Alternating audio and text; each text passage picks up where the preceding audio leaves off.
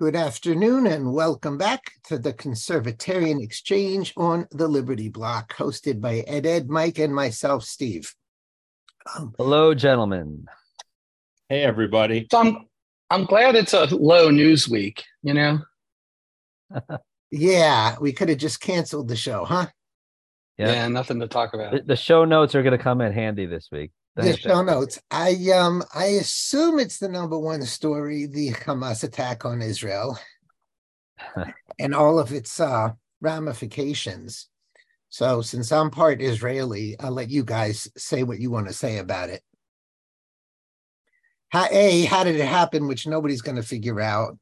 Um, what do we think about the war that's going on between the two parties? What do we think about Biden's statement? What do we think about Biden's intentions, if they are fathomable, et cetera, et cetera? Well, it's speculation, but my speculation is that Biden and the and the Western left collaborated and helped coordinate this attack. I think, and, and frankly, the Israeli left might have been collaborating as well. Um, the same way that Trump had people in his administration that were undermining him, Bibi's got people in his administration that are at least potentially undermining him. Uh, how did it happen? I mean, we have the enemies are inside the gates, and that's it's a colossal intelligence failure. I mean, colossal. I mean, it's it's it's Pearl Harbor and Barbarossa squared uh, intelligence failure, given all of the sonic, optical, human, um, you know, aerial assets that Israel has, uh, you know, looking at Gaza. I, I just, but it's, it's those, inexplicable how they could figure that out. Neither of those examples you gave, Ed, are really examples of intelligence failures. FDR, we now know FDR knew in advance that the Japanese were going to attack. And we knew a long time ago that Stalin had lots of advanced notice that the Nazis were massing massive troops on the on the front. He, they just ignored it for for reasons that you know. I mean, FDR wanted to go the U.S. into wanted to go the Japanese into attacking us so he could get us into the war. Stalin, we don't really know why he ignored the intelligence, but it wasn't neither one. I don't think I don't think either one of those was an intelligence failure. Both okay. attacks were known in advance. And so, if I understand you, your hypothesis is that somebody at a monitoring station saw something, tried to pass it up the chain, and it got stuck on the chain. Is that what you're saying? No, I'm saying that the Ukraine war is on fumes and they need to generate new enthusiasm for war. But why wasn't it picked up by the monitoring stations? I mean, they did. You heard you guys probably sent you sent me the video. Probably they yeah. monitor a bird flying near that wall. Well, the the one report that I shared with you guys from the Daily Mail indicated that they were using drones to take out those surveillance um, cameras and everything. Right, but the minute a camera, yeah, but after the first out, somebody time, no. Yeah. Okay? yeah. So clear. Yeah. Somebody knows something went wrong. Somebody had to say, "Hey, boss, something went wrong." that's the only place it could get stopped. And if that were true, there'd still be a computer record of it. So that would be really dumb. And plus, it, it is. I, I don't agree with that that it's some sort of conspiracy, but I mean it is not the first time that the Mossad went off uh, the reservation with regard to um, the political leaders. I mean, obviously, the first time that we know about was the attack on USS Liberty, which was ordered by Moshe Dayan against the uh, well, well, without telling the Israeli um, leadership at the time, and um, you know, it all got hushed off. But but basically, it all came out. But that was the Mossad going off and and doing its own thing. You know, it's certainly possible that the information of the attack came up and got stopped somewhere before it got to or the IDF. There's another report out of Egypt that Egypt warned the Mossad that something was brewing in Gaza and that information did not get up to uh, Netanyahu. See that so, that type of thing to me is easier to believe than that the whole observation system, which has a whole bunch of people, Right. Because they'd be out there screaming, We told you, we told you. The, the Egypt report seems to be refuted sometimes. I'm not quite sure if we'll ever know if it's true or not, if anybody can prove it or not. But Oh. at that bottleneck, it's easy for one person to not pass it up the chain. But th- this is just impossible. Plus, Yeah. what I don't understand, it's a tiny country. It's impossible to take two to four hours for an Israeli army to get somewhere in that country. It just it just makes no sense. Well, Mhm. it, it does. It does. I, you know, trust me on that. That is a very hard thing to do. This is Israel Um, where there's a soldier on every corner. This is like it, some say because of the holiday, most of them were home. It, it it's really unbelievable. There's there's reports. I, again, it's the fog of war. You can't trust everything you see on the internet. Um, but that said, there are reports of uh, Hamas breaking into uh, one uh, base because it was very early in the morning. You know, it was six thirty in the morning, and uh, breaking into an Israeli military base and, and machine gunning Israeli soldiers as they came out of their barracks unarmed. Right. And I, I I believe that part of it, by the way, that that's what happened. But I don't believe that it would take two hours to get somebody else there. By helicopter, we're talking 10 minutes from Tel Aviv. We're not talking far to go. So that's the part that I don't understand. And Israel's always yeah, I mean, I don't know how the Israeli army is organized, but you would think that they would have some sort of quick reaction force um, this is a country to. that got uh, 300,000 men into service in less than 48 hours. They Yeah. know how to react. It's just unbelievable. Now, Well, it seems it, it seems more unbelievable given the whole thing with the six billion dollars, which had recently happened. You know, Trump even out there warning about it. To have your guard down a mere weeks after that, that that and on the that just 50th anniversary of the 50th Yom Kippur the mind. Um, I, I literally, I mean, I really do know Israeli politics well. I cannot fathom any rhyme nor reason for this to have happened. There's obviously the 2A issue here that Israelis are not allowed to have guns. And mm-hmm. super sadly, those who can have guns got 50 bullets. And I hope somebody Yeah, pushes. that's ridiculous. I want somebody to push it in this country. How many times have we heard there is no reason on earth why anybody needs a clip with more than 10, 20, 30 bullets? Nobody needs that many bullets, et cetera, et cetera. Well, guess what? 50 bullets would have been a joke. when I go to the range to practice, I fire 300 rounds. Right. But That's a if wanna- standard practice. You could defend from five burglars, maybe with 20. But this proves that if something really goes, there's no limit to what you need. And now Israel's all of a sudden saying, yeah, maybe people who have been in the army and are very uh, experienced with weapons should be able to have weapons, which used to be the rule, I thought, many years ago. They kept tightening it. Mhm. I mean, to live an hour, um, one mile away from Gaza and not being allowed to carry a weapon, again, it's just the whole thing is mind boggling. Yeah. So on on the weapon front, um, I, I saw a photograph again. Don't know everything you see on the internet. Who knows whether it's true? But I saw a photograph of Hamas uh, uh, soldiers armed with air air 15s or M16s or something that had to have come from either Ukraine or or the Taliban. And you know, for my entire life, the AR-15 was the rifle of freedom, right, against the the Soviets and then against the various terrorists. And to see you know, to see that weapon in the hands of Hamas because of the just unconscionable corruption of and and and stupidity of our own government. It, it just hurts me to the quick. It, it really does. That's uh, that's the weapon of freedom, and now it's in the hands of these uh, these awful awful people. Right. And I, I don't want to pile on, but I can't hold back the irony of them butchering people at a peace party is, you know, I look at the faces of those kids and the naivety. Well, I, I got something. Um, I, I, I got something that's that's worth reading. It's very short, um, and that is from the Hamas charter. So you figure, okay, well, what does Hamas say about itself, right? I mean, why why listen to the news? Uh, the Hamas slogan is Allah is the target, the Prophet is its model, the Quran is its constitution, Jihad is its path, and death for the sake of Allah is the loftiest of his wishes. And it goes on and says there's no solution for the Palestinian question except through jihad. Initiatives, proposals, and international conferences are all a waste of time and vain endeavors. It continues later Israel will exist and will continue to exist until Islam will obliterate it, just as it obliterated others before it. And finally, it said, The Prophet, Allah bless him and grant him salvation, has said, quote, and so this is allegedly what Muhammad said the day of judgment will not come about until Muslims fight the Jews, killing the Jews, when the Jew will hide behind stones and trees. The stones and trees will say, O Muslims, O Abdullah, there is a Jew behind me, come and kill him.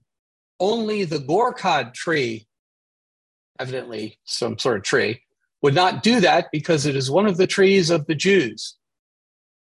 Uh, so I, I, think they're, uh, you know, I, they are not unclear in their motives here. I, I think they're fairly clear in, in, in what they want to do.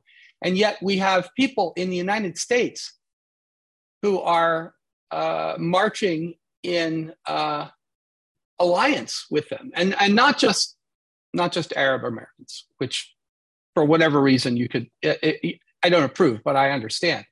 Other Americans are marching in solidarity with uh, with these people, the people whose charter just said that, and it's just inexplicable well, to me. I mean, Ed, they're, the they're standing they're standing with the Palestinians, not Hamas. Don't you know that? Uh, are they? Some, well, some of them don't even know there's a difference. Like BLM. Right. Most people in America don't know that Israel left Gaza many, many years ago.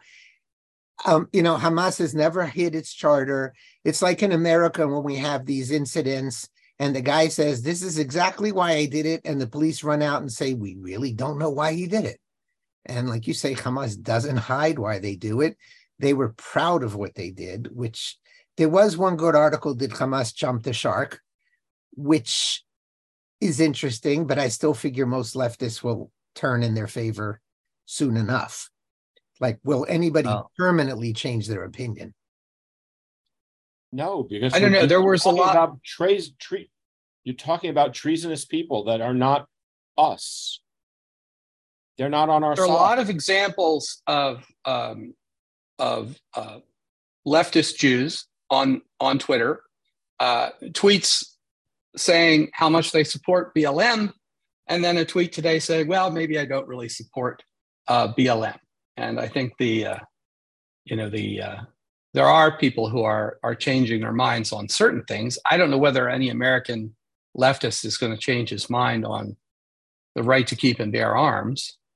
Um, the Hamas and, and others are calling for a day of um, protest this Friday well, and uh, I, uh, they're calling for it in the Arab world, but I, I don't doubt that it will spill over the um, into the Western world. So my suggestion is not go anywhere on Friday, but if you have to go somewhere, go armed. Yeah. I mean, listen, if this isn't going to change your opinion on the right to bear arms in America at this point, I don't know what to tell you because if you don't think that this could happen here, you're living in a, in a fantasy world, especially with everybody that's pouring over the border. And when I was watching some of those those pro Hamas, pro Palestine protests going on here, I mean, my thought was like, they're they're here, and it's like uh, they're just they're just waiting for the signal. You know, I mean that that's the way I felt about it. I mean, there's no reason, what, what especially I, with an aircraft carrier there now, which we can talk about there's no reason we're different than France when they hit Paris and hit them hard. Mm-hmm. And this would be a perfect excuse for them too. I, I you know, the interesting thing, uh, militarily speaking, is um, these Hamas people are are uh, the, uh, about a thousand uh, Hamas people uh, came into Israel through 15 uh, breaches in the border fence. They don't have a wall there; they have a fence. They have a wall in the West Bank, um, as well as zodiacs uh, in the ocean and um, these light light aircraft across. You know that you can see the video of them, the light aircraft landing at the music festival. Um, but if you look at the videos of the Hamas people, they are they don't have military discipline. I mean, they did do this breach, and that that's something. I mean, that's something, but they don't act like a military. On the northern border, there's Hamas, uh, Hezbollah, another Iran allied group, much more tightly controlled by Iran. And they have 20, 30,000 fighters, maybe more.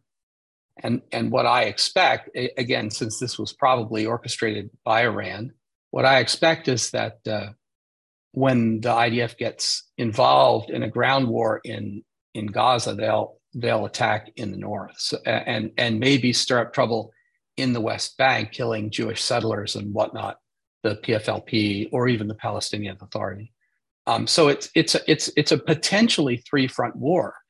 Um, the other military thing that's that's in, interesting to me is that uh, in the Battle of Berlin, about a million, uh, well, between 500,000 and a million uh, Russian troops faced off against uh, about 100,000 German soldiers. About 50,000 were, were hardened uh, veterans, and about 50,000 were were you know essentially civilians with arms and you know it took it took a couple of weeks and uh, the soviets took 100000 killed and the germans took all 100000 armed killed and another 100 and 150000 civilians killed.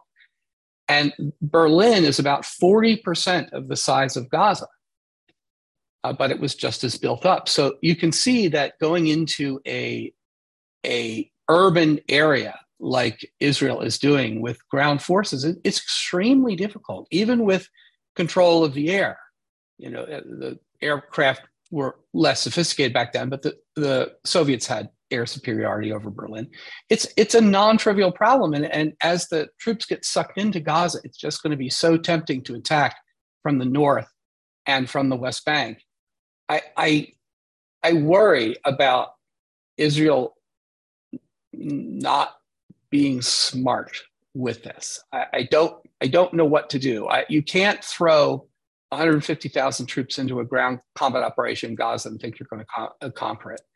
It's it's hard, and and the Russians found that My out. My only answer to that is: Do you remember how long it took them to conquer Gaza and the Golan the first time? Well, yeah, it was six days, right? But they weren't facing these forces they still conquered it in six days. So I, I don't know. I definitely hear you about the urban warfare. I just see now that the head of NATO is talking right away proportionality and don't hurt anybody innocent. Yeah. And we're going to start hearing that word every five seconds. Um, I, I think it's funny in light of 9 11 and America's reaction.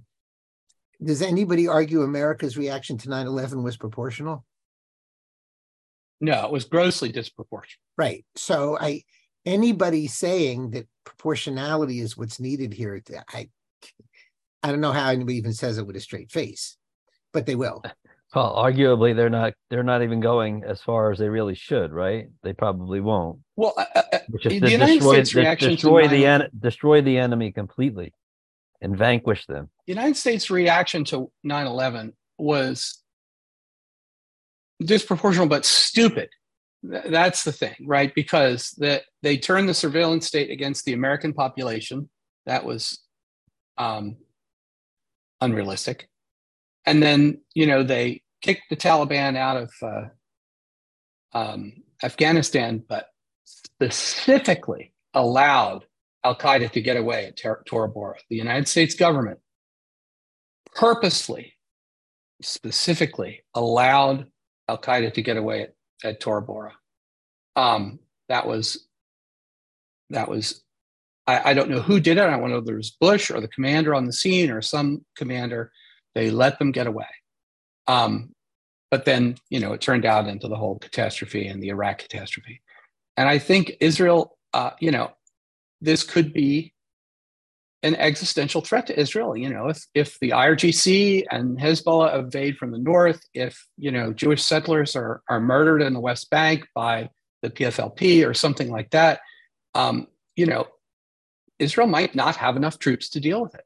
Yeah. So you think, gonna, you think we would set it? Well, you think we'll set existential threat? Well, and, and, and, and, yeah, that's, it's only whether it's an imminently exigent, exigent that's, that's a threat to the world because there's no way in the in the world we're going to sit on the sidelines and allow that to happen. I, well, and, and I There's think no that's way. why the United States has said uh, has sent a, a carrier uh, and may be sending another one. That's not going to take another couple of weeks to get the Eisenhower over there. But the, it's you know, I think that's the thing is to um, help out with uh, if if you know if Israel gets into real trouble. Um, Aren't and the it could, you know, are the I, carriers going to the Mediterranean or are they going to the Persian Gulf? The Ford is in the Mediterranean off the coast of Israel right now, and the Eisenhower is at Norfolk and is steaming over there. It'll take a couple weeks to get there. Um, the there's an amphibious marine, uh, what do they call it? Marine reconnaissance uh, in uh, at Qatar, and that is moving also towards the uh, um, I think uh, the Red Sea as well. So uh, you know, a lot of American troops are in, are on the move right now. Hopefully, this doesn't escalate into a three front war. Um, but you've got maniacs like uh, Lindsey Grahamnesty, who I, and who, who's an absolute maniac, insisting that the United States attack Iran. Now, I'm no fan of Iran, that's for sure. But Iran has 60 million people, and it's it's a non you know it's a non-trivial country. Um, it has been a non-trivial country for for you know 3,000 years. It's it, it, it you don't attack Iran without Yeah, a it's also plan like and, not uh, next door. I mean, I don't think Yeah. it's called particularly easy to attack, is it? Well, that's and that's Well, why I mean, you could asking if the air, launch some aircraft carriers- bombs. Huh? Oh, you, you could launch some bombs at, at, at Iran, but the enemy gets a vote. And like, what will they do if we attack them? And that's a real problem Well, because they could shut the Strait of Hormuz, which dub, would double oil prices. Now, I know doubling oil prices is probably part of Biden's climate agenda, but I don't think that's the mechanism he wants to use. Uh, But you so know it's what? A, it's a tough. there, there, there's no, there's no possible way for Israel to uh, be victorious. Let's say, unless Iran is out of the picture, and um, as long as the mullahs are there, uh, this kind of violence is never going to stop. It's just there. It's just going to continue the way we've seen it. It'll be cyclical. It's just it's just never going to end. There's never going to be peace. Okay, Mike, So- do you think this is going to escalate or do you think it's just going to die down like it usually does? I I don't know. I really I I don't know. I would I think if what Ed is saying were to transpire, I think we'd be dragged into it. I don't I don't know that they would want that per se. So I don't know. It's hard it's hard to say. But uh, when I'm looking at the big picture, the big picture is Iran. You know, you can declare war on Hamas all you want. I mean, it's like I don't know, maybe it's a bad analogy. You're declaring war on the Navy SEALs and not America. You're, you're de- declaring it on the the one element that committed the acts of violence and the atrocities, but what's behind it is Iran. And until something's done about that country, and they've gotten away with this our entire lives since the, the moment I, I can remember, one of the biggest stories in my lifetime, the 1979 Iran hostage crisis on the news every single day, day 50, day 60, on and on and on. Mhm. They have gotten away with this for going on five decades now. And Even when the bully yeah, never they've gets been a, at war the with bully- the United States since 1970. yeah, and the bully never gets a punch in the mouth. When it, what reason do they ever have to stop? Okay, now until I see evidence to the contrary, I think Israel is going to capitulate like it always does. What does that mean? They've they're already attacking large Yeah, sections what- of Gaza from the air. So they'll They've they'll, massed they'll, three hundred thousand troops. they'll kill a bunch of people. They'll take some territory. They'll do they'll do reprisals, but they will not solve the problem. They will not end the enemy's presence there. Yeah, for the reasons I just stated. Until Iran is dealt with, it's never going to end. Now, again, if I were, uh, you know, a, a magical being and had Scotty's transporter, I would take and transport the entire um, uh, Gaza Strip just south of Tehran, um, and have the Iranians deal with the Gazans. Uh, I'll, I'll get Scotty to work on that uh, solution because that's that's who deserves these people. Uh, and of course, the Iranians despise Hamas, and they despise the Gazans because uh, they're Sunni and um, they are absolutely, uh, you know, the, the scum of the earth, according to the Shiites. But they use them as a tool um, because the enemy is my enemy. So now, uh, so let me ask. I think I think the, deporting the Gazans to uh, to Iran would be a perfect solution. As non-Jews and or non-Israelis, what do you think is the collective American opinion, even though there's no such thing, about sending that aircraft carrier? I don't think well, I, I, read a lot know of, what's what what's going on other than that Israel was attacked. I don't think that there's any connection to whether this is going to lead to a larger scale war, whether it's going to embolden. I mean, if, if Ed's hypothesis comes true, and you have a three front war in Israel, and you've got this war raging in Ukraine, I mean, what's to stop the Chinese from invading Taiwan? What's to what's to stop the the Muslims from invading in other places and committing other acts of terror? Right. We could I don't be know. on the precipice of World War III. I don't know if I send you that article that somebody wrote that this would be the absolute perfect time for China to act. America's got nothing left in its uh, arsenal, and everybody's super duper distracted, and this would be the perfect time. But yeah, that's what I wonder. So you know, is this a tinderbox? How bad is a tinderbox? And again, uh, if I'm from Oklahoma, am I like, why in the world are we sending an aircraft carrier there? I, I you know, I read a lot of uh, radical right stuff as well as rightist stuff and middle of the road stuff and leftist stuff. The radical right is very upset uh, that um, there was a meme I think I posted in the chat showing uh, showing Hamas rockets uh, going off uh, and then the Iron Dome rockets going to intercept them, and it was labeled American tax, taxpayer dollars on one and American taxpayer dollars on the other. And I think you know the rightists are, are upset that that this is you know why are we funding both sides of this conflict? Why are we sending money to Hamas? Um, Trump stopped the money from the Palestinians, uh, but Biden started up again like on day one and and you know he sent just sent six billion in cash to Iran. He's sending hundreds of millions of dollars to um, the Palestinians in both the PA and in Gaza, and and I, I think the the America Firsters um, are are sick of it. To be honest, that we're they're we're funding both sides of these uh, of these conflicts, and I, I think uh, you know again from the right wing perspective. Um, not even from the right wing perspective. You know that the um, uh, recruitment rate for the U.S. Army is down dramatically, like forty percent. Um, that we we have no, you know, that they're they're not advertising the Army as something good for young men because we don't have young men anymore. We have young non-binary, uh, you know, people. That's who they're advertising for, and they get some of them. Uh, none of them are worth a damn in a fight, but they get some of them. So uh, recruiting is down. You know, I think the the Navy recruiting is down too. I mean, that's one of the reasons why we can't have uh, the 300 ship Navy that um, that uh, President Trump wanted, is because we can't recruit enough sailors. Um, the Marines are strong. The Air Force is strong. Both of them have. Um, Air Force says it you know it's it's all all woke all the time but when it comes to piloting a plane or doing the maintenance on a plane they they actually do care about ability. And the marine corps is you know very retro so they're they're pretty strong. But the army and the navy are, are in tough positions and that's i think because the normies out in the heartland who would say yeah yeah i'm going to go fight for our country i was like well yeah but i don't want to fight for ukraine or i, I don't want to fight for Afghan government that's going to surrender in seven days to the Taliban. I, I don't want to fight for Israel. I don't want to fight. I, I want to fight for America. And since America doesn't fight, and so I think that there's a lot of that out there, especially on the right. Um, what, I can um, see there, point.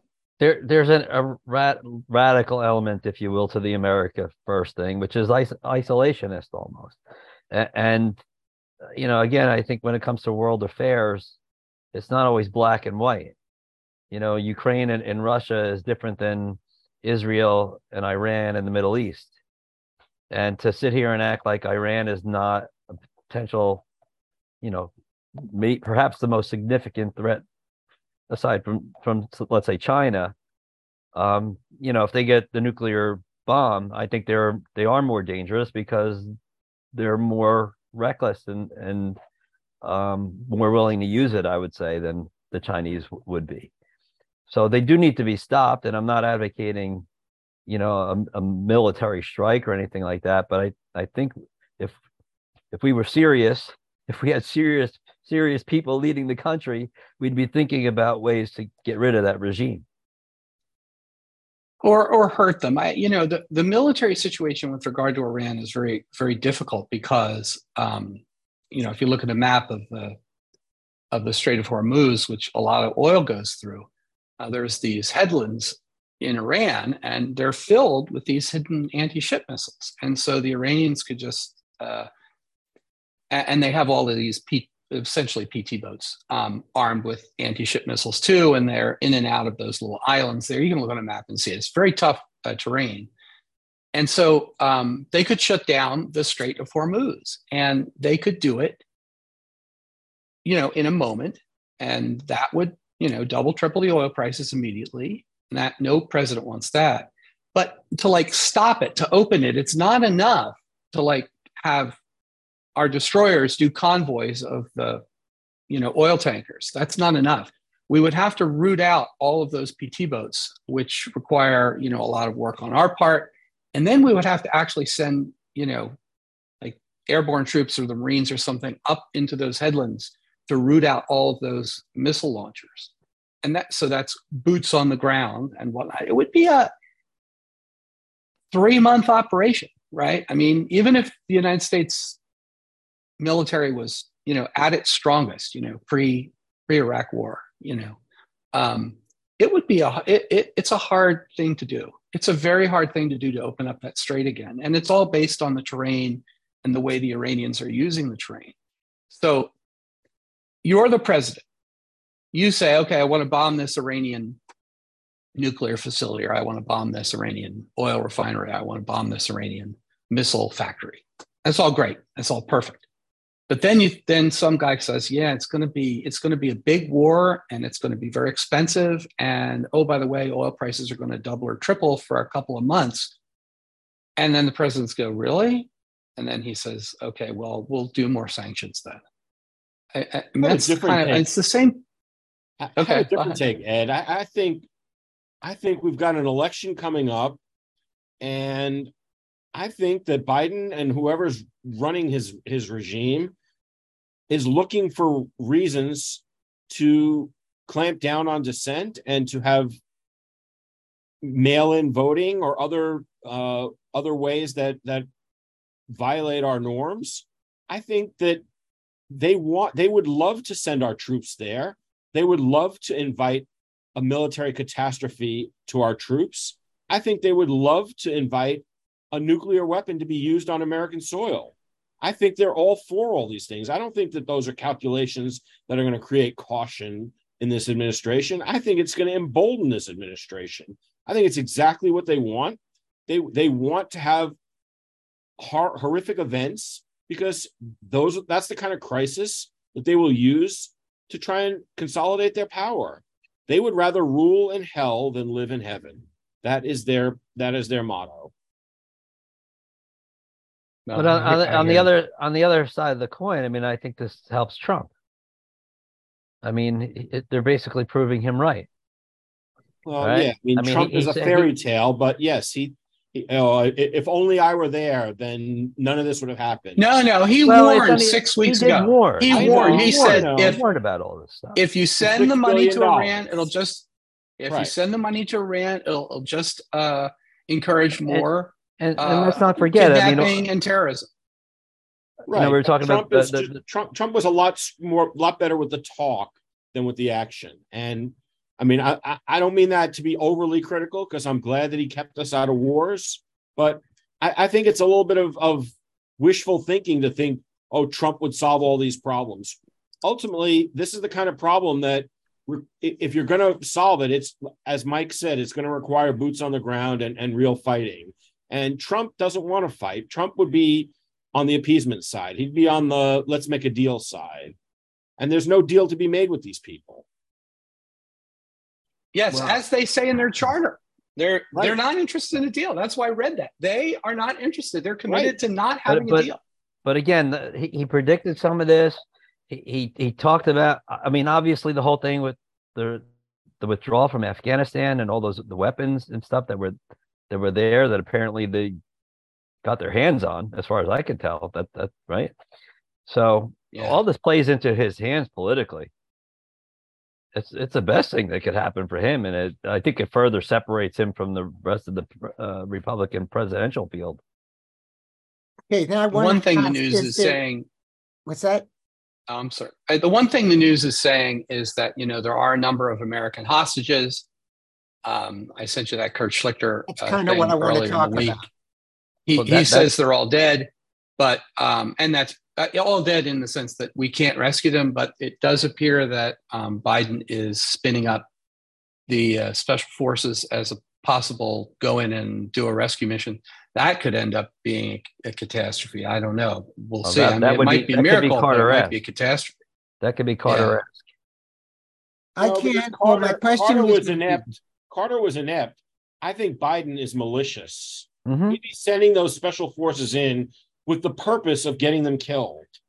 Carter didn't Wow. want to get them killed. He was just a complete moron. I think there's a difference. I, I agree with well, that. my my understanding is there's no way in the world a billion SEALs could save hostages because they're scattered, and some of them may already be in Iran, and just they're not in one place. It's not Entebbe. I don't see any way in the world they're going to get rescued. Um, frankly, I don't see any way Well, you know, to get any of them out. I, Is that- I, I, I, I want to you know recommend to our three listeners. Uh, uh, Benjamin Netanyahu's uh, older brother led the Entebbe raid uh, to free those hostages, and he was the only casualty. He was killed in that raid. And Benjamin Netanyahu's younger brother wrote a book on the Entebbe raid, and it's very good. And uh, basically, what it said was, um, for the first couple of days, it was just people running around with like chickens with their head cut off, and, until finally, it all sort of came together under the vision of one guy. Um, and uh, you know, and the raid, you know, was obviously a, a success um, from from that point. And I have a feeling that the Israeli military is the same. You know, it's like a lot of people running around with their heads cut off, and they've got a sort of um, chickens with their heads cut off, and they've got to sort of come together with a realistic uh, plan. and, and I think the U.S. needs to do the same. Entebbe worked because they were in one place. The hostages that weren't there, or the one, or whoever, or how many weren't there, got killed. Um, it can't happen. The, Hamas is not dumb. They're going to have one here and was- one there. Entebbe was what, 1972, 73? Something like that, yeah. Early 70s, right? It was 25 years into Israel's existence.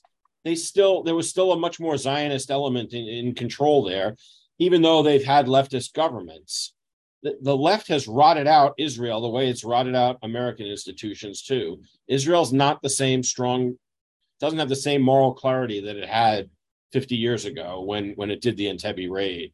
And that's the real difference. Yeah, on that one I disagree because I think right now they're in an amazing place, and I really think they would plan a raid if they thought there were a chance. But my question is more for the non-Israeli and the non-Jewish. What, how much should America invest in trying to save hostages that is probably impossible to save? Are they ever going to start bargaining and paying for them? Like, what do you think? What do you want to have happen? Short of a miracle that they just send them home. What would you, if you were running the government, would you pay anything to get them back? Would you throw Israel under the bus to get them back? What would you do? Well, Kurt Schlichter said that his response would be to calmly uh, explain to Iran that if the hostages aren't released, um, you know, Iran's going to be missing a few cities. I, I don't not going to do that. uh, I mean, it sounds great, and I wish That- we that- would, but we're not going. to I don't think I want to, you know, Uh, not a strike like that for a few hostages. But Now we're talking disproportional. Yeah. I would love that. I mean, I think there's the only a- way you can get your way get get the get the problem solved. You can't Yeah. make it where it's you know like stealing candy from a candy store and oh if they catch you you just pay for it. No, you've got to punish them. Well, And I mean, would I, think it- disproportionate is right. I, I think you have to act disproportionately. The problem with 9 11 is we acted disproportionately in the wrong direction. I, mean, I don't Right, think it requires a- another Hiroshima or Nagasaki. But yeah, I mean, there's Well, but the problem for me is I just I love what Schlichter proposed, but there's just Yeah. no way Biden is going to do that. I mean, and, and if he did do it, it would only be in a way where he could he could make the world blame the United States for some terrible crime. Yeah. That's the only way he would do something like that. He will never do anything to augment and strengthen the United States. He will only do things to take us down. So well, I that's don't. how we got here. I mean, between him and Obama and everything. How bad? How bad is this administration. Malley scandal that this guy who was supposedly kind of working for the Iranians in the administration is that a serious scandal? Did he really cause trouble pro Iran? Oh, yeah. But he's not the only one. There's a whole book I read about uh, uh, uh, Turkish mafia infiltrating the FBI and uh, and you know protecting uh, you know the Turkish mafia interest. There's a very interesting book about the corruption in the FBI. But like this goes on all the time. These foreign countries insert their people into our government at every level, and the you know and and you know when it's somebody like me. Uh, uh, they do thorough security checks. But you know, when somebody like this guy, that would be racist. So they just let him in. You know, Well, I, I think honest. it's crazy. Aren't all governments trying that on every other government? No, because everybody. No, we're not doing it to like Oman. We're not doing it to like India. It's everybody does it to us because the United States is the most powerful country, and and not only- we have an inverse empire, right? Our usually in the Roman Empire, the provinces paid money to the center. In our empire, the center, i.e., the United States, pays money to the provinces, and so all the provinces like send their people to try and infiltrate to get more of the dough.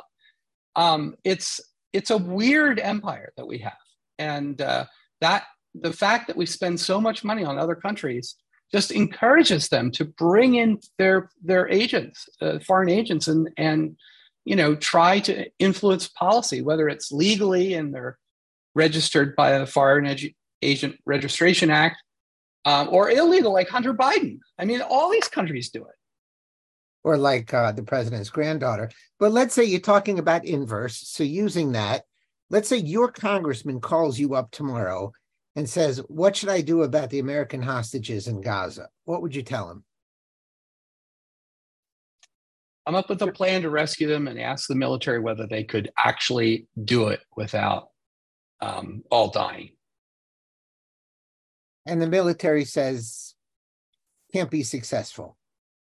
So really, the only choices are to give up, or to sell them out, pay for them, right? Let them die, pay for them. we can't do that. Now we have paid for. I, I wouldn't trust anyone in the military above the rank of lieutenant colonel. If there's some lieutenant colonel in the special forces that says we can do this, then I go ahead with it. If if anybody above lieutenant colonel said we can do this, I'd completely ignore them and say, let me talk to the lieutenant colonel.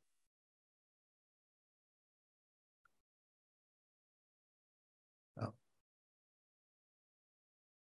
But we can't pay for them, right? I mean, you can't pay for hostages. That's that's Trump's point. It'll only But- but encourage more hostages. Obama paid, Biden paid, and you can pay in ways that aren't even money. You can unfreeze assets, do all the same garbage we do. We could trade our prisoners. We could force Israel to trade its prisoners. I mean, if we really want to be nasty, we could put incredible pressure on Israel to trade its prisoners. well, we could take prisoners and then trade them. That would be another thing. Like instead of doing a, uh, a rescue mission um, to uh, rescue American hostages, we do a capture mission to capture some mullahs in Iran or head the heads of, of Hezbollah in Beirut or something like that. And then say, you know, no, kill them, you know, capture them, bring them back. Uh, you know, well, not the United States. in cages. Judges would take them, but yeah, put them in cages somewhere and say, okay, yeah. now we'll we'll give you these people back. I mean, that would be the indirect approach. That's uh, you know, Basil H. Liddell Hart's uh, military strategy book is all about the indirect approach. Don't go where they're strong, go where they're weak. Right, and that would be interesting because um, obviously the only hostages they would give a hoot about would be their leaders. The rest of them, they don't yeah. care if they die. You know, one of the mm-hmm. interesting fights going on in Israel is the victims of the attack are finding themselves in hospitals, and in the next bed is one of the terrorists. and I even heard I heard one guy in Israel on the radio say, like Americans were a heck of a lot smarter. They sent them all to Guantanamo. Like some people were saying just shoot them. Some people were saying don't treat them. Some people were saying treat them, don't give them valuable beds. But you know, this a country moving left is now in such confusion. On the one hand, we're saving them. You know, for months and months, I think the head of Hamas's or um, Hezbollah's daughter has been in an Israeli hospital for some kind of specialized treatment. And and even the thing that they're doing, not providing electricity, water, and gas, which they're going to be under incredible pressure. Now, you guys, you remember World War II? We gave a lot of electricity to the Germans, right? No, but I mean, they are they are likening it to um, the Warsaw Ghetto, and, and there isn't, you know, that that's an interesting comparison. Uh, it's not I, obviously. I, I don't think it's the Israelis are like the Nazis or the Palestinians are like the Jews, but it is kind of what the Nazis did to the Warsaw Ghetto, um, and so it is something that uh, sort of people no, who know history, America did not eh. provide supplies to its enemy to expect Israel to is ridiculous. On the contrary, my understanding of the Holocaust is there were many attempts to send money to various Jews in various countries, and America said no because it's going to fall into the hand of the enemy. So the expectation Israel should provide electricity to Gaza is, is kind of ridiculous, in my opinion. But that's another place where the world is going to pressure Israel to say it's okay if you bomb their buildings, but you still got to give them electricity and water which well, Egypt that, and Egypt always gets off the hook because Egypt blockades them the same or worse, and everybody seems willing to look yeah. for that. Stephen, that's it, the, it's that's a, it's a norm. Go ahead, Ed, I'll say it after. Oh, I just it's a norm in Western countries to to treat enemy prisoners with um, medical care. I think it's ridiculous to have them in the same ward. I think they should all be in a, a hospital, prison, prison hospital, something right. like that. That's the but, field um, hospital, not in a, a yeah regular room. What Ed?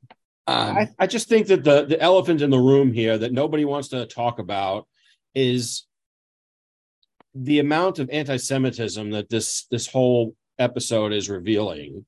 There are so many people that that they don't want to be called anti-Semites, but there's always a reason to hate on Israel. There's always a reason to hate on the Jews. The Jews did this, the Jews did that, the Jews control the media, the Jews control the banks, the Jews control this. And and I just see that in, in a lot of places. And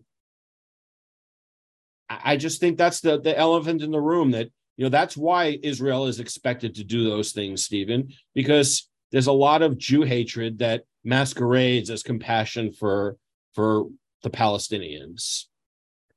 Uh, but that would assume that leftists wouldn't want America to give supplies to their enemy as well.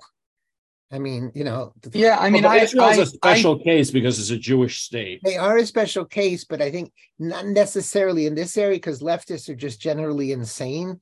You know, we're supposed to coddle our enemies. Um, there's listen what's interesting is when you see the stories, yes, there's a lot of vicious anti-Semitism popping up, um, some of which is almost normal isolationism, some of which is just pure anti-Semitism. It, to me, it's interesting in New York. So, you know, Mayor Adams has practically been prime minister of Israel the last couple of days. He's so pro-Israel, he's like wearing blue and white underwear. And again, I wonder how long any of that is going to last. AOC is kind of, I think, slightly playing the fence the squad is on the other side, seemingly, although they're trying to escape it. But I can't imagine a guy like Adams in New York wanting to stay that strongly on the pro-Israel side. If yeah, he's I mean, wearing blue and white underwear, like, it's it's only as long as he it's only until he gets to imitate what Biden does to his underwear. Ouch. the weird thing is you read uh, sort of leftist Jewish people like Glenn Greenwald or or um, Noam Chomsky, and they're all about oh the poor palestinians oh the poor palestinians oh they're so oppressed they're, oh the poor palestinians and, and oh the israeli government is evil and the israeli i mean I, I really have never met anyone you know except myself who who like can criticize the israeli government but not fall into the oh the poor palestinians thing i mean as far as i'm concerned the palestinians have sown the wind and they're reaping the whirlwind i, I don't see I, I have no sympathy for them whatsoever. They brought this on themselves. Just like you know, I have no I have no sympathy uh, for the Japanese uh, who were you know bombed in the Second World War. I, I have no sympathy for the Germans who were bombed. I, I mean, I, I agree that the terror bombing that we did to the Germans was a little over the top, and, and the terror bombing that we did for the Japanese was over the top. And if I were in charge, I wouldn't do either of them. But on the other hand, like they they made their particular bed and now they then that's what they had to, to sleep in and i think the palestinians made their bed here and i, I just you know I, I, just don't see how you can like moan and and groan about like what have they done? What have they done with gaza to make it a better place? They freely they elected to, like, hamas. their lives? Hamas they, is their is their representative do, government. All they the palestinians in gaza do is they don't even teach their children. They teach them to memorize the quran and they have these television programs to tell them to hate the jews and americans. And, and that's all they do. They don't build anything they don't work. They don't produce. I mean why don't they produce their own damn electricity? You know i, I don't understand. I, I, yes okay to import coal or oil or whatever so do it. Produce some good that they can trade for oil. Produce some good that they can trade for electricity. Yeah, I uh, mean, they the just don't of, do anything. The idea of leaving Gaza was Gaza could have been Singapore. That is a stunning area. And there are apparently some really nice palatial houses where the heads of Hamas live. You could have made Gaza into Monte Carlo. You could have made it into yeah. a wonderful place. And they, they have great beaches. And by the I mean, way, the beaches are unbelievable. Any Palestinian who wanted to leave Gaza and become an Israeli citizen and behave nicely would probably be welcomed. And everybody knows the Arabs in Israel have a lot more freedom than the Arabs anywhere else. So, but yes, as on the whole, they made their bed and they're not worse off than Arabs in certain other countries. Are they worse off than the people in the mountains in Afghanistan? Under their well, own- I don't know. It depends. Uh, you know, the weird thing is like the the British and the Israelis have fought a number of wars against the Palestinians, and every single time the Palestinians have lost. And they just can't understand that they lost. The Germans understood they lost. The Japanese understood they lost. The Americans in Vietnam understood we lost. They just can't get it. They lost the war. They're still, uh, it's like these people are still fighting the, the Scottish rebellion of 1745. They just can't understand that they lost. And every time they lost, the Israelis have offered them peace. And the Israelis and, and they Israelis have offered them like, you want to go somewhere else? You want to go to Lebanon? The Lebanese were like, absolutely not. We do not want these people. They're horrible people. You want to go to Jordan? Absolutely not. Oh my God, we hate these people. They're the worst people in the world. You want to Egypt? You want these people? Oh, hey, Egypt's like absolutely not. These are the worst human beings in the history of the planet. We cannot let them into our country and you know, so it and they are they are the Gazans. I mean, the West Bank, you know, but the Gazans are really, really the worst people in the world, and it's no wonder that none of their Arab brothers want them. The Saudis wouldn't touch them with a ten foot pole. They're they're they're irredeemable, to quote Hillary Clinton. Deplorable, irredeemable, even yeah, deplorable. Deplorable, yes. Yeah. Um, I mean, they, they're uneducated. They're anti education. All they do, teach is the Koran and hatred of Jews and Americans. Um, they don't particularly work. Uh, they don't produce anything. You know, it, it's, it's, well, there's no awful. question between they're those issues and the whole Muslim Brotherhood thing. You're right. None of the Arabs want them. I want to move slightly to the um, the thing that's going on with the law students losing their positions because they backed Hamas, and some people saying that's cancel culture and should not be encouraged. I, I, tend to think that a private company saying I don't want you on my staff isn't cancel culture, but I'm open to hearing. No, that better. no, that is that is exactly cancel culture. That cancel culture is using uh, corporations to silence unwanted views. Cancel culture is if the Jewish people called the law firm and said, if you don't fire this person or not hire this person, we're going to do A, B, and C and not use you, etc. But for a firm on its own to say, Well, how do you know it's on its own? well, no one's even no one's even suggested it. It's just not the kind of thing that listen, the people who pressure are left wingers and left wingers wouldn't have done it. So I don't to me, it's not cancel culture to say, Uh, I don't know. Well, my- I mean, I know what Ed's going to say, which is something on the order of, "Hey, they, it's the new rules, baby." And So that's I don't another, care. that That's the, is another that's the Kurt argument. Schlichter. but I, I don't know that it's um all right, Ed, you want to say that for a minute? I do think it's the new rules, but I also think even if they weren't told to do it, they they know they know what the rules of the game are. They you know, they don't have to be told by leftist groups to to cancel. They know what the unpopular views are. They know they they know what what views are supposed to be silenced. They don't need marching orders. They they they're part of the they're part of the elite that give the marching orders in the first place. These But top you- law firms and Are you top surprised that a law firm is refusing to hire somebody who sided with Hamas? Is that a big change? that does surprise me honestly uh but you know i don't have a good explanation for That why goes in, you know, did this jump the shark? Because I've never heard of law firms not hiring people on that side of the aisle. But this is a case like that. And apparently, a lot of the other Harvard students and NYU students are under the same threat that they could lose their positions out of law school. So, in a sense, Hamas may have gone too Oh. far. Again, will that last? I don't know. I I, I think maybe maybe there's a little bit of a difference between choosing sides politically, whether it's you know all the woke stuff and the transgender and all this other crap, versus in the wake of a violent terrorist attack, you know, taking sides with the terrorist. You know, I mean, I, I, if I owned a company and somebody some employee was found uh, to have said, uh, I, you know, I, I love I, I love Al Qaeda. I'm glad they, you know, they took down the towers and killed thousands of Americans. I don't think I'd want them as Well, part of my Mike, company. mike i mean I wonder if anybody did get fired for that. But historically 20 years ago all these big law firms were lining up to represent all the guantanamo detainees and all you know anyone who was associated with the 9-11 attacks.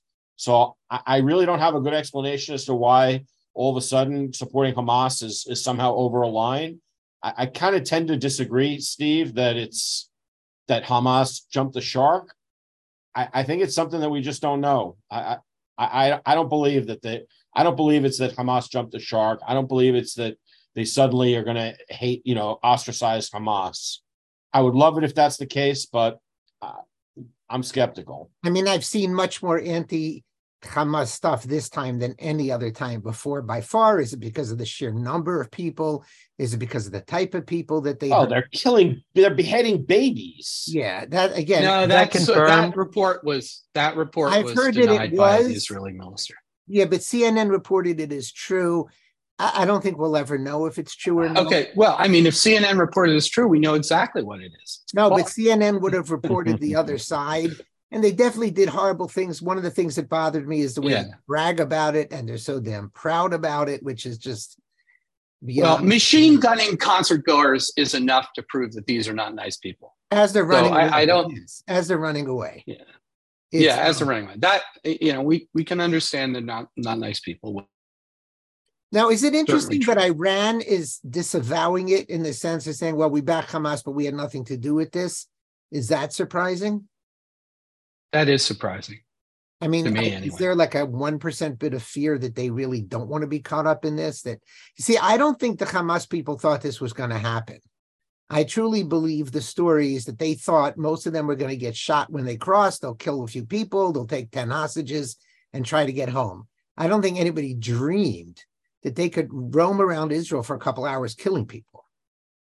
I, I think you're probably right because again, if it was a master plan, then the Hezbollah attack would be coming, and the the uprising, you know, against Jewish settlers would also be coming. So, uh, you know, I was thinking in terms of if Iranians were, you know, clever and trying to do this as stage one is do the Gaza thing, pull troops down. Stage two is from the north.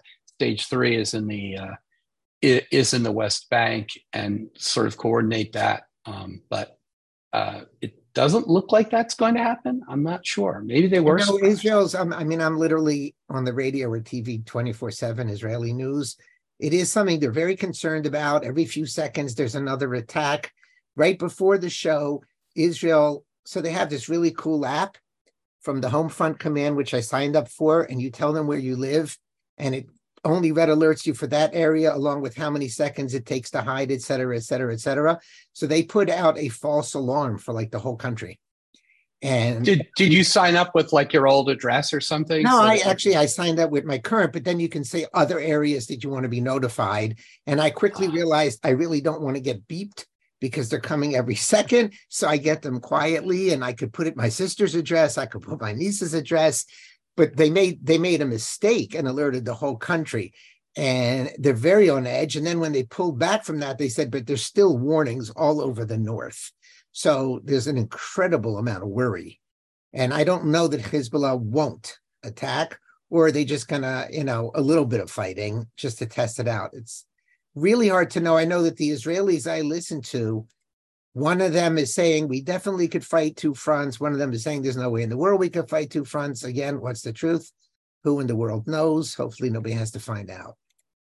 So, is the second biggest story RFK? My man. Maybe. I um, mean, it might be again, it might be Steve Scalise and, and Jim Jordan. It's Scalise. Well, Scalise has won the first step. Yeah, yeah, he's he's going to be the speaker. He was nominated, but he, has, he hasn't been close. voted, right? Yeah, there is the a Republic- vote. He is the nominee.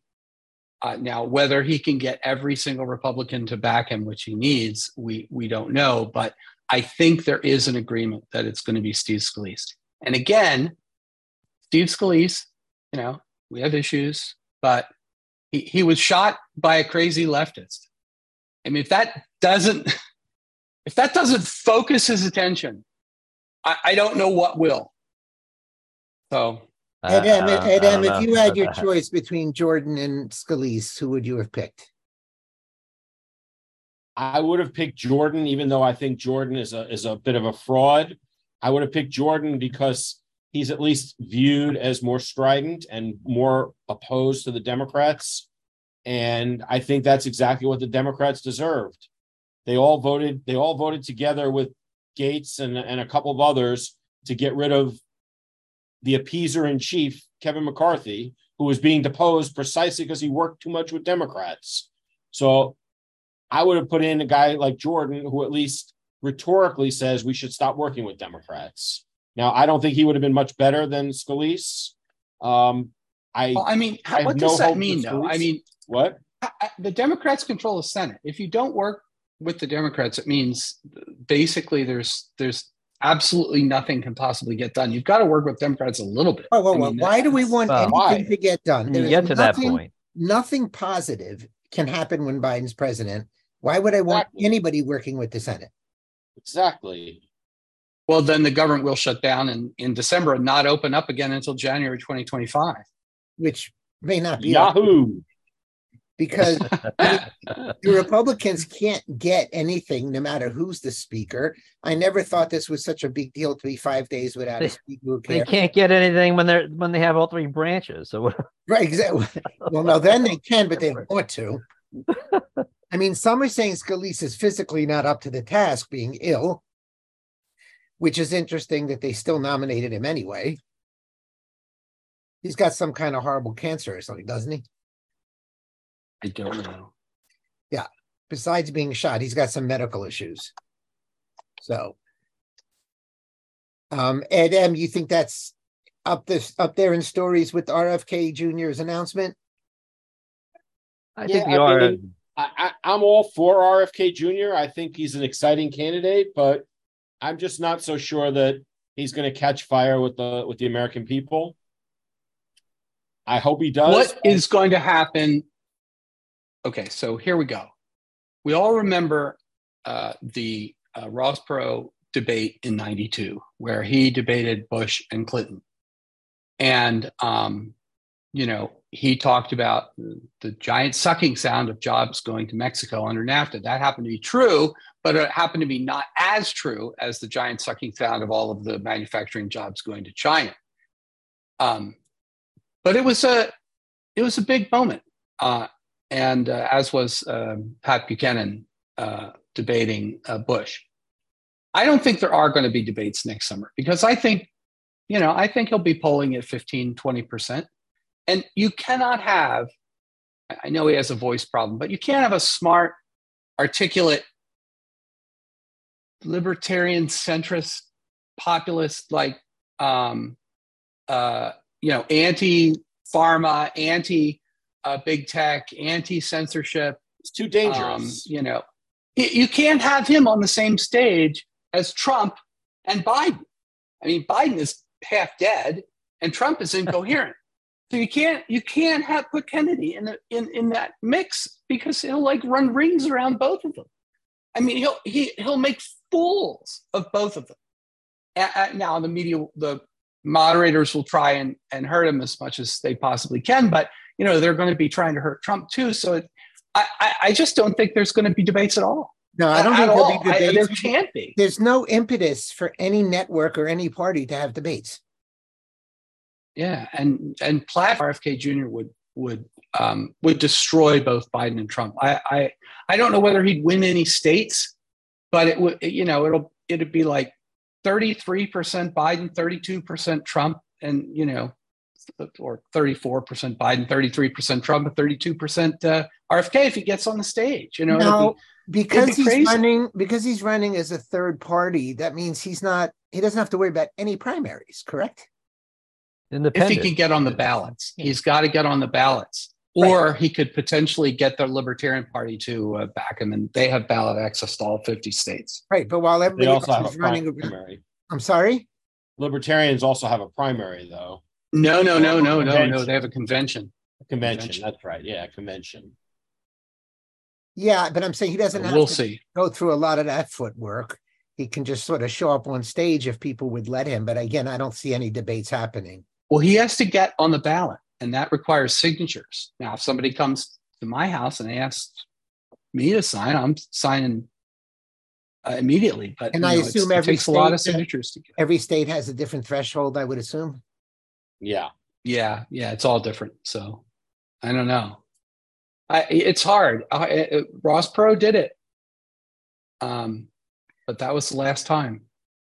Some people are saying that the left is telling everybody that he's going to pull from the right. He's going to pull voters from Trump, but that's kind of a false flag thing because they're really worried he's going to pull from them. Um, who will he pull from? Uh, well, I mean, again, I think he will pull from both uh, candidates. The question is, um, will you know, will he pull more from Trump? If you listen to his speech the other day, he really hit a bunch of what I would consider leftist themes that I wasn't terribly happy about. Before going into the themes, you know, anti-censorship, anti-pharma, anti the you know, uh, big tech and whatnot. Later in the in the speech. You know, he he talked about announcing on Indigenous Peoples Day. Well, that just that annoys the crap out of me, right? That was the first part of the speech, and I was like, "Ah, come on, come on!" But um, so yeah, I mean, he he has Dennis Kucinich, the crazy communist. This is the campaign leader. Oh leader. my lord! Not a big fan of Kucinich, of Oh, course boy. and uh, you know so but i do like I, i'm sorry i still like rfk jr I, I like him and i'm I mean, I, I like him to a point because I think when it comes to constitutional rights and liberties, I, I think he's he's correct. He's not a crazy leftist on that. i mean he's positioning himself as as like his dad or like jfk now honestly if we all know what happened with jfk he was ill he slept around you know he was on drugs you know to deal with his illness. Uh, we all know that. But if if john f. Kennedy were running for president against trump or and biden i mean come on right? Who, who wouldn't vote for him right? I mean the, he was an american patriot Uh, you know, he wasn't perfect, but I mean, God. And so that's what he's positioning himself as, is sort of JFK. The Yeah, Democratic he Party has has a moved so far left, so far to the left over the last 50 years. I mean, come on. Yeah, but RFK has a has a long record of leftism that JFK couldn't have amassed at his age. Right. I mean, I, I think RFK is still a leftist. He just so happens to be right about certain things. And he's hitting on those themes to the point where people like us can say, okay, yeah, yeah, I agree with that. I agree that our our rights were uh, violated during COVID and the- with the lockdowns Yeah. and everything. And he's right See, about the I- censorship.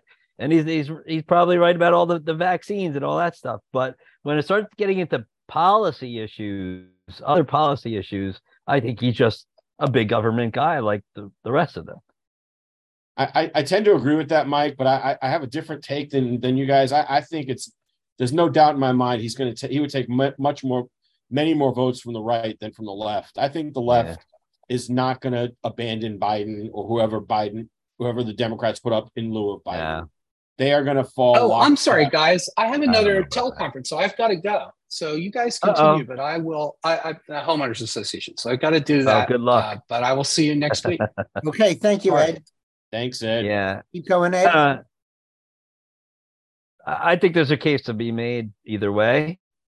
Um, you know, the Trump people are going to be ardent. They're not going to leave him either. But I, I, I think that there's a lot of people on the left that really don't want Biden. And listen, does, does anybody on the don't left, think that's true. Does anybody any on the evidence. left Oh, think they're think voting for Biden and not for Kamala? Is anybody that dumb? Does anybody on the left really think they're voting for Biden, not Kamala? I mean, come on. Biden's not finishing a second term. Nobody can possibly be that stupid, can they? So Uh, is that going to hurt? Like I Biden? it would be the, the the weekend at Bernie's presidency. He just like, you know, they sit him in a in a chair and he we drools had that in a cup. this time, and he campaigned on that. He campaigned from his basement last time. He didn't go Yeah. out and campaign. I, I think that they'll fall in line, no question about it. Assuming he's alive.